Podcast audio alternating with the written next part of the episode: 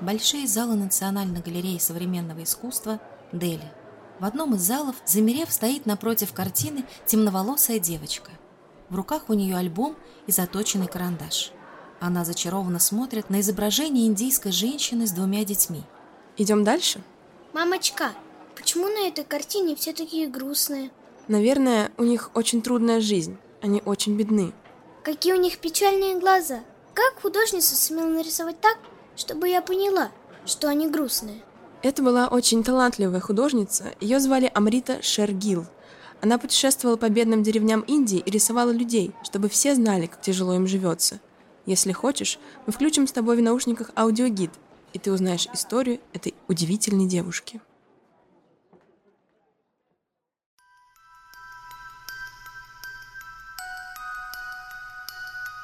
Амрита Шергил – первая женщина-художница Индии, работавшая в стиле модерн и воплотившая в живописи образ простого индийского человека. Амриту Шергил по праву называют пионером современного индийского искусства, а ее творчество стало настоящим и очень смелым заявлением. Теперь все изменится. Я хотела изобразить жизнь индийцев и в особенности бедняков – показать их угловатые коричневые фигуры, удивительно прекрасные в своей некрасивости, воспроизвести на холсте впечатление, которое их печальные глаза произвели на меня. Этот подкаст мы подготовили совместно с медиапроектом об искусстве «Бермуды». Его авторы публикуют статьи о неочевидных процессах и явлениях в искусстве – Именно благодаря этому проекту у нас есть возможность узнать истории о таких талантливых, но малоизвестных художницах, как Амрита Шергил. Команда «Бермуд» считает важным освещать культурную жизнь не только в Москве и в Петербурге, но и в других регионах России. По ссылкам в описании выпуска вы найдете социальные сети и сайт проекта, чтобы узнать еще больше.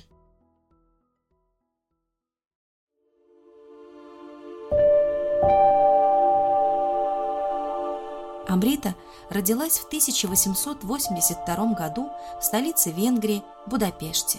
Отец Амриты, Сардар Умрау Синг Шергил, был сикским аристократом. Изучал санскрит и персидский язык, увлекался астрономией, йогой, плотницким делом, говорил на пяти языках, изучал философию и стоял у истоков индийского фотоискусства. Мать Мария Антуанетта выросла в обеспеченной семье француженки и венгра. Была очаровательной и восторженной натурой, увлекалась искусством и музыкой. Она великолепно играла на фортепиано, чудно пела, даже обучалась оперному мастерству у Пучини. Когда Мария Антуанетта путешествовала по Великобритании, она откликнулась на объявление сикской принцессы Бамбы, гостившей у королевы Виктории и искавшей себе компаньона, готового ехать с ней в Индию. Мария Антуанетта уехала в город Шимла на севере Индии, сопровождая принцессу. И именно здесь ее впервые встретил Умрау.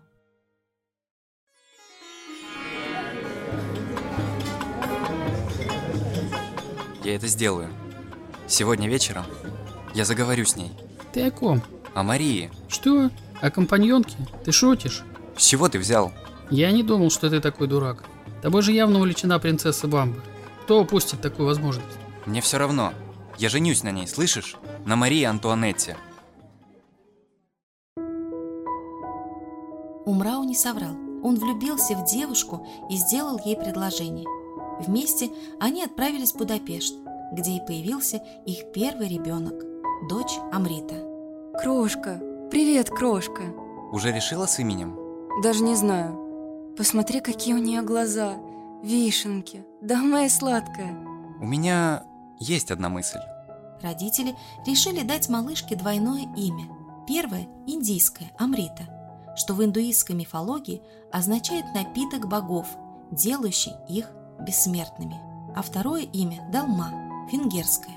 Это сочетание Востока и Запада даже в имени потом окажется очень символичным для творчества Амриты – в годы Первой мировой войны семья Шергил столкнулась с денежными затруднениями, а в 1918 году Амрита заболела испанкой. Пятилетняя малышка бредила от высокой температуры, в городке не было врача, и родители отчаялись надеяться на выздоровление дочки. Но Амрита победила болезнь, и вскоре после выздоровления она уже играла в саду со своей сестрой и двоюродным братом Виктором Эганом. Этот человек, тогда еще совсем мальчишка, потом сыграет в судьбе будущей художницы важную роль. Дом Шергилов стоял в живописном месте на берегу Дуная. Маленькая Амрита в пять лет хорошо читала и писала на венгерском и очень любила рисовать цветными карандашами свои игрушки – кукол, машинки, плюшевых мишек. Родной дядя девочки, ученый-востоковед Эрвин Пактай, занимался с племянницей уроками рисования. А когда Амрите было семь, она сначала изображала на бумаге всех сказочных героев, о которых рассказывала мама, а потом и сама сочиняла сказки и рисовала к ним иллюстрации.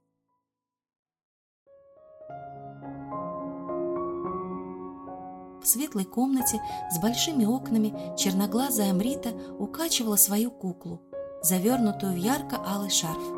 Ее мама, Мария Антуанетта, хитро перещурив глаза и, улыбаясь, спрашивала дочку. Что бы тебе хотелось получить в подарок на твой день рождения? Амрита, шепча что-то ласковое кукле, поднимает на маму глаза и отвечает то же, что и всегда.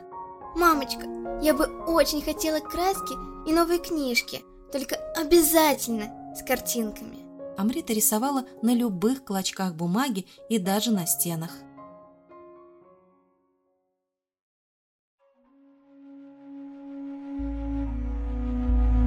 Прожив в Венгрии почти 10 лет, в 1921 году семья Шергил возвращается в Индию.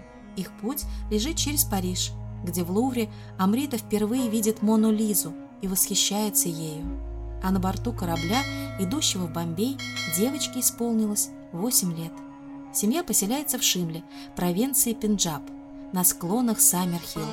Зеленые горы и водопады, лесные долины и холмы.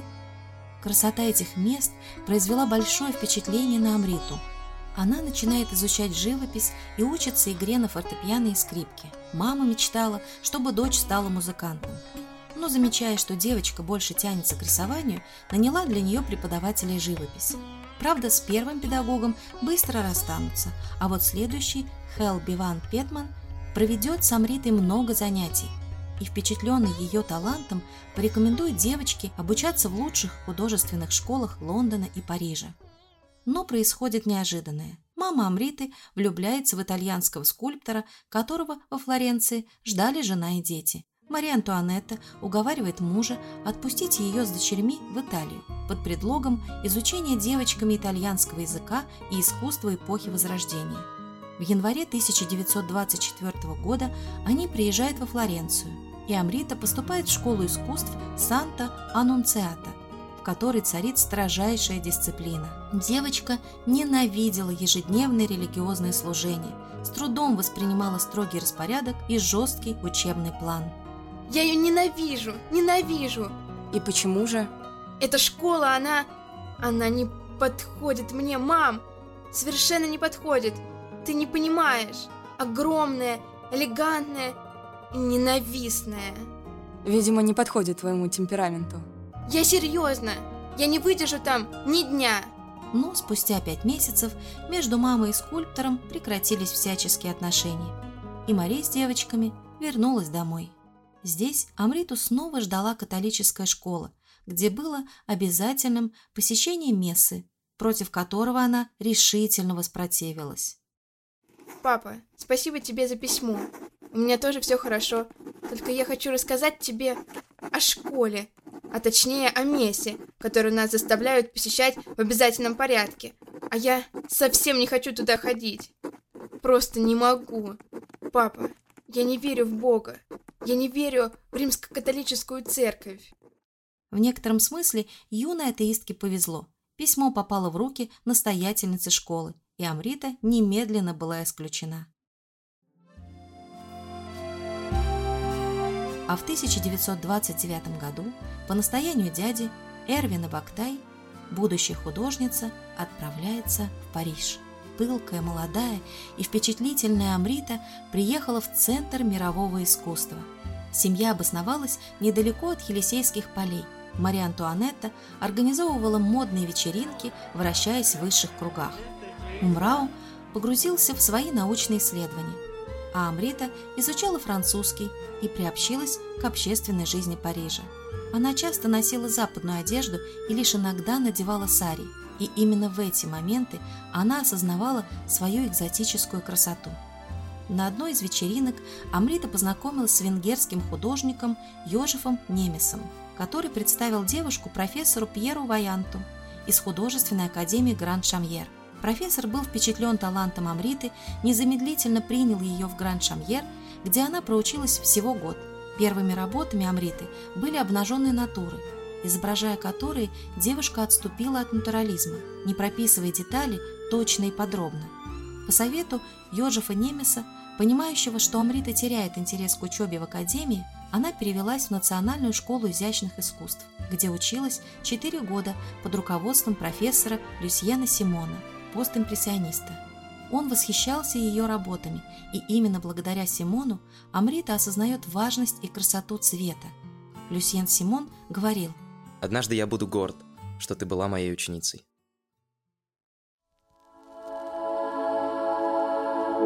Во время учебы в Париже происходит первое изменение направления в творчестве художницы – переход от академизма и натурализма к модернизму – Амрита пытается совершенствовать свое умение рисовать человеческое тело, создает сотни эскизов углем и карандашом. На нее оказывает серьезное влияние работы Поля Сезана, Амедео Модильяни и Поля Гогена. За период с 1930 по 1932 год Амрита написала более 60 картин, портреты, пейзажи, натюрморты, автопортреты. И каждый год ее работы получали призы в школе искусств.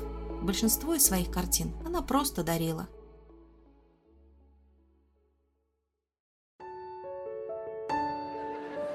В 1933 году за свою работу «Юные девушки» Амрита получила золотую медаль Парижского салона, и девушку приняли в престижное Национальное художественное общество. Она стала самым юным его участником и единственным художником азиатского происхождения – а следующая картина «Спящая» была избрана кандидатом на участие в выставке Большого салона в Париже. Еще одна ее работа, пожалуй, самая провокационная – это картина «Торс».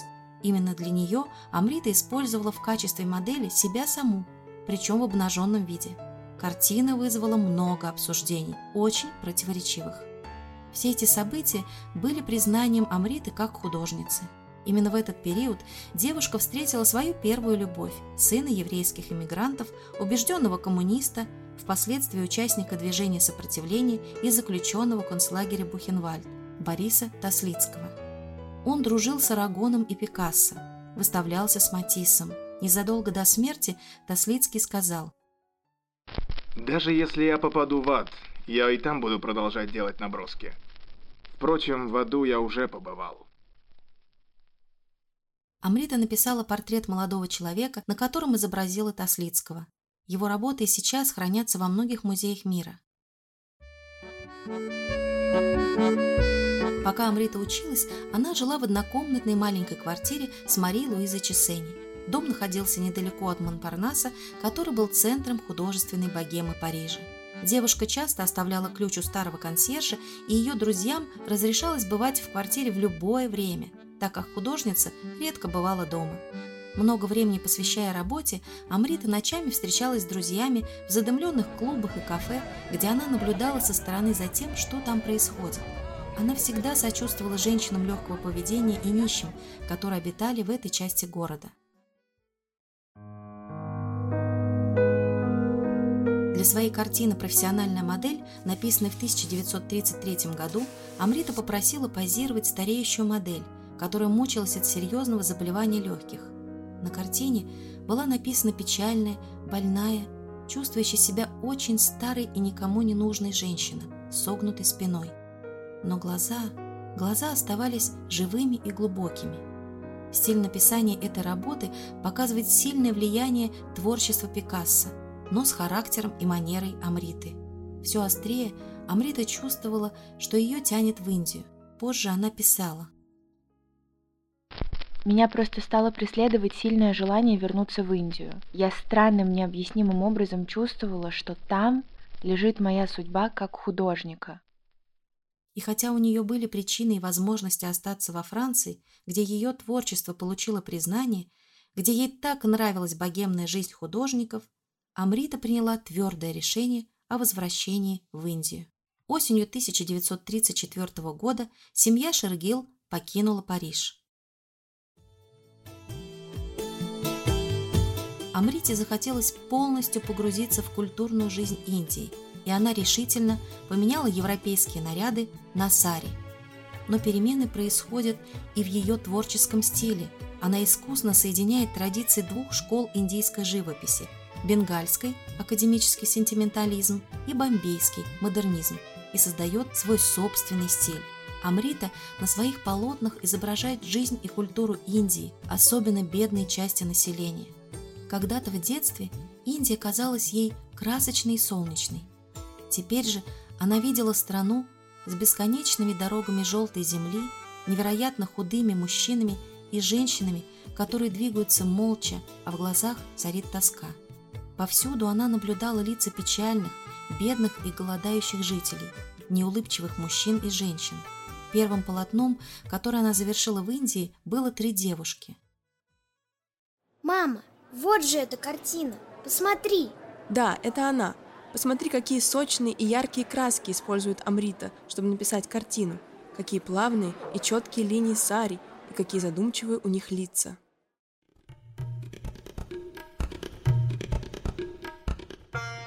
К концу 1935 года Амрита завершила более десятка картин. Она гордилась своей работой «Мать Индия». Женщина поднимает на зрителя грустные глаза – у ее ног и на коленях два ребенка. Печальная, пронзительная картина. Историки не зря утверждают, что гений художника Амриты, словно цветок, распустился только после ее возвращения на родину. В 1936 году художница познакомилась с коллекционером и критиком Карлом Ханделавала, который предложил ей совершить паломничество в Южную Индию, в буддийский монастырь. Амрита отправляется в путешествие, чтобы самой увидеть миниатюрную живопись великих монголов, наскальные рисунки в пещерах Аджанты и храм в Элоре, вырезанный в скале. Эти фрески и рисунки, они жизненно важные, яркие, тонкие и невыразимо прекрасные. Когда Амрита увидит фрески дворца Матанчери во время путешествия в штат Керала, она напишет я редко видела такие мощные рисунки. Это даже превосходит то, что я видела в Аджансе. Под впечатлением от этих поездок художница создает картины «Туалет невесты», «Брахмачари» и «Крестьяне Южной Индии, идущие на рынок». Вот эта картина. Смотри, эта девушка в центре невеста? Да, видишь, родные наряжают невесту для свадьбы, расчесывают ей волосы, а за этим зачарованно наблюдают дети. Какое у невесты мудрое и спокойное лицо.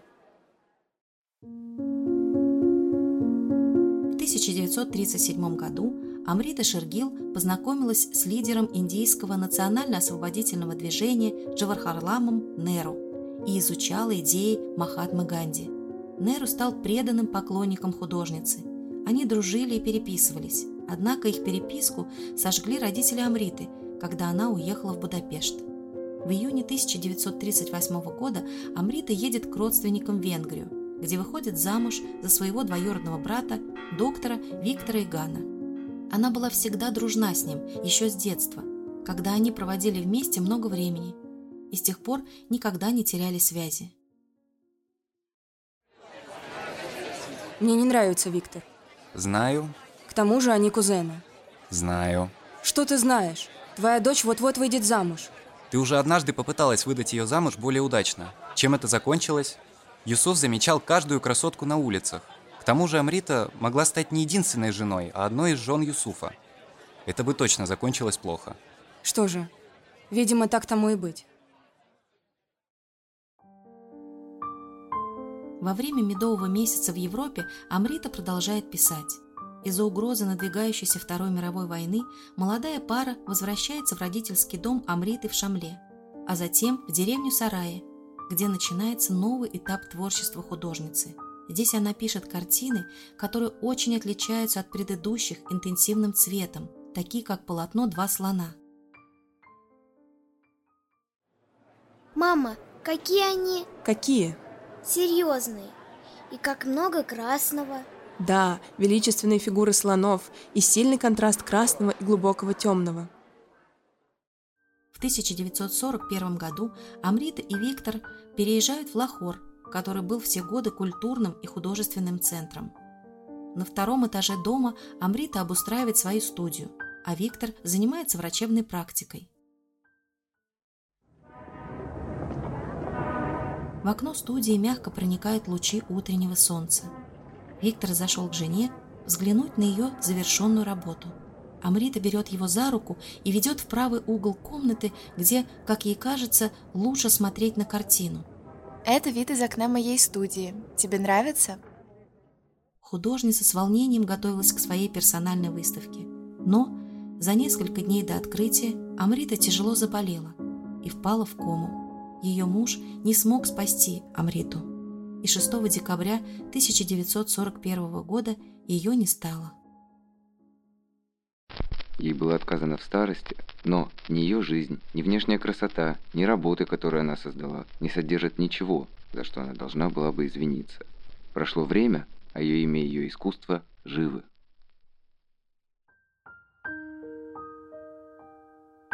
Правительство Индии признало картины Шергил национальным художественным сокровищем. Большинство из них, более ста работ, находятся в Национальной галерее современного искусства в Нью-Дели.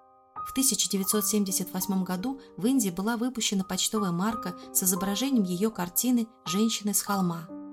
В честь Амриты Шергил назван один из кратеров на Меркурии и одна из дорог в столице Индии. В 1993 году индийский драматург Джавед Сидики написал пьесу на языке урду «Звезда Амриты». В спектакле по этой пьесе сыграли звезды индийского кино. Творчество художницы стало основой современного романа «Подделка» индийской писательницы Амрины Чаудхури. Мама, я смогу стать такой же хорошей художницей, как Амрита? А тебе бы хотелось? Очень. Когда-то художница произнесла такие слова. Европа принадлежит Пикассо, Матиссу, Браку и другим, а Индия только мне.